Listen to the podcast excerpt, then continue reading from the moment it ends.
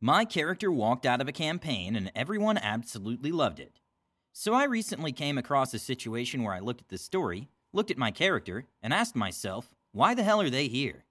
Quick backstory My character was a sorcerer, pretending to be a wizard.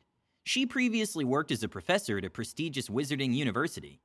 She had decent int, 14, but essentially used her charm and ability to speak, negotiate, and bullshit to come across as if she knew way more than she actually did about the technicalities of magic. When she was found out, she was let go in disgrace. Her goal was to essentially reach the wizarding capital to make her case that she deserved to still have a job. The campaign involved us traveling by boat across the world, each character for different reasons. However, it very quickly evolved into dungeon delving and piratey adventures along the high seas. The game was fun, but my character was clearly the most moral and mature. No shade on other players or characters saying that, and had the least reason to actually be doing any of it. I really liked the character and concept, but it just wasn't gelling with the campaign. At one point, we were exploring a dungeon on an island, and one of the other PCs, a friend of my character's from way back, was brought to zero HP and was making death saves. My character pulled them to safety, and in the meantime, another PC killed an NPC character who was guiding us through the island as we found out they had a bounty on their head, and they were no longer useful.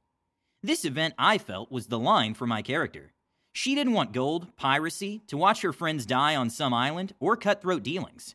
I spoke with my GM and had my character leave in the middle of the night between sessions, taking the magical ship with her. I loved this decision. The other players were peeved at the character, but also kind of understood why she did it. It was also hugely dramatic and left a lot of lingering questions. Her leaving also stranded them on the cursed island, which led to a very fun Escape the Evil Island session. The party now has the secondary goal of tracking her down to confront her, and maybe getting their magical ship back. My new character is a pirate monk, who was shipwrecked on the island, who fits in much better with the party. The moral of the story? Sometimes you have a character you love, but they're in a game that doesn't make sense for them. In these scenarios, I think you'll have more fun setting them to the side and playing someone who fits the adventure more. In the next story, the player loses their temper, for good reason, but you decide if it's justified or not. Some backstory. In our last game, we, mainly me to be honest, had a problem with one of the other players' PC. He was playing an autistic halfling who came off as rude and a jerk to NPCs and PCs because he didn't understand social norms. Although I never had a problem with this, about halfway into the campaign, the halfling gained a madness related to loving torture, and the player loved this. The player would not let us cure this madness. If we tried to remove the curse, he would say, I don't let them touch me, or try to have his PC overcome it because the player was really into it. This got really old really fast. It felt like I had to spend most of the second half of the campaign stopping him from killing and torturing NPCs and allies, and this pissed him off because he said I was ruining his roleplay. It got so bad at the end that after I didn't buff him with haste and some other spell, because I thought he would just use the speed boost to abandon us, since he had a habit of doing this, it made him mad. So he had his PC leave during the final boss of the campaign and come back with a nuke to try and kill us after the fight. In our next game, it's a Star Wars game, important later. We had a session zero where we agreed that there would be no evil PCs, or PCs that like to torture people. We decided to make good and gray Jedi characters, and that we would not have our PCs abandon or betray the party. If they did, the PC would become an NPC, and the player would need to make a new one. It was kind of basic Session Zero stuff. Cut to now in the game. We made a deal with a Sith Lord to work together to kill the other Sith Lords. In our first fight with one of the Sith Lords, the player's PC died. This was his second death, and the player came back with a Sith Inquisitor. He took his original Padawan, his first PC was a Jedi, and started using Sith lightning to train him and torture him. At first, I said that as long as he kept it to himself, and only did it to his companion, it wasn't really my place to say anything. But I did tell them that it was annoying me that the players said, I wonder how long until my PC's name kills my Sith Lord. Now he started trying to torture the other Padawan we have with Sith Lightning, and I, of course, stepped in to stop him.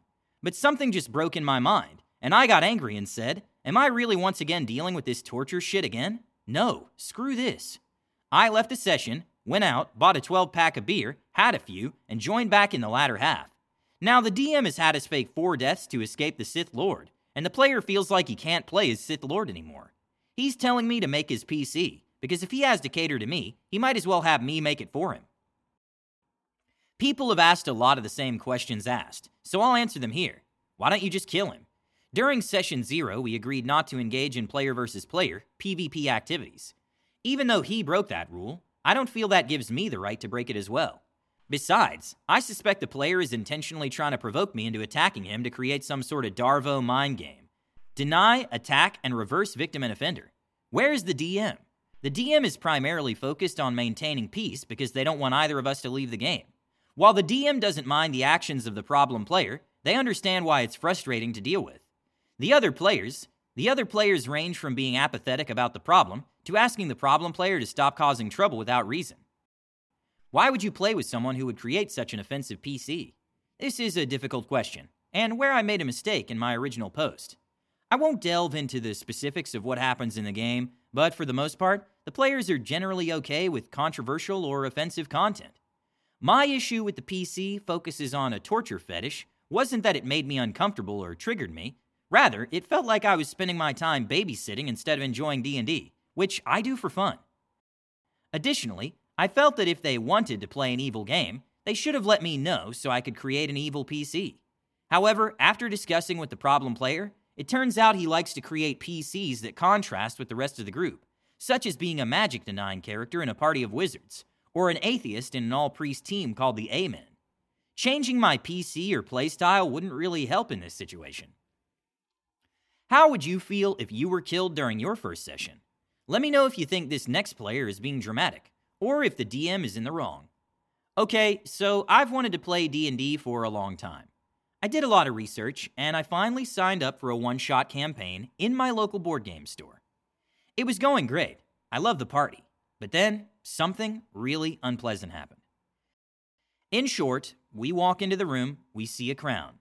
Paladin sees that the crown is bad, so he turns to my rogue, telling them not to touch the crown. So I don't. But the paladin accidentally throws it off the altar with his tail, and something happens. DM explains how something felt really wrong, and we heard someone. Me, being a rogue, and stupid AF, I decided to pick up the crown, since, you know, someone already touched it, and whatever was supposed to get activated by that had already gotten activated. As soon as I do that, the DM asks me to throw a charisma check. I fail, so he tells me my eyes turn black, and I don't control myself anymore, and my character runs off in some direction. Another rogue tried to hit the crown out of my hands. They succeeded with the roll, as far as I remember, but the DM said that I'm still holding the crown. So, my character runs off in the direction of another character, who has no idea what's happening. That character runs after me. After that, my character gets on an altar. While the other character has no idea what's going on, my character stabs themselves in the chest. The DM says I'm dying, so not dead yet, and I'm thinking, ah, it's okay. The paladin will help me. Surely the DM won't kill me on my first session, knowing it's my first session, right before a combat with the banshee that had been triggered by the third rogue in the party, right? Yeah, no. The paladin comes into the room, but when they try to approach me and help, the DM says they've been thrown away with a huge force of magic. Then, the DM turns to me and says I'm dead. That's it. My first ever campaign right before the combat, which would probably take us all the time before the end of the session. So I had to sit there for like 20 to 40 minutes of the ending and just watch. I didn't even have time to introduce a new character. Just, nope, my character is gone completely. The DM says it's the consequences of my actions, but I kind of feel like SH. Like, okay, the consequences, but did they really have to kill me on my first game as a consequence? While knowing it's my first session, giving me the hope of, oh, I can still be saved, and realizing that right after this, there's going to be a long combat until the end of the session. At this point, it literally just looks like a punishment for me, considering my party did try to help me, and the DM just didn't let them. Am I being dramatic and this is normal? I should toughen up and shit? Or was a shit move from the DM? Because it did feel like it, and I'm pretty sure if I wasn't as interested in the game as I am now, I'd quit playing right after this stuff. Should I even play with them again? Or is it better to find another game? Because I really did like the party. They're insanely cool. What do you think? Are these players justified in being angry with either the other players or the DM? Please share your stories about losing your cool with other players or your DM in the comments below. Don't forget to subscribe to our channel All Things D&D.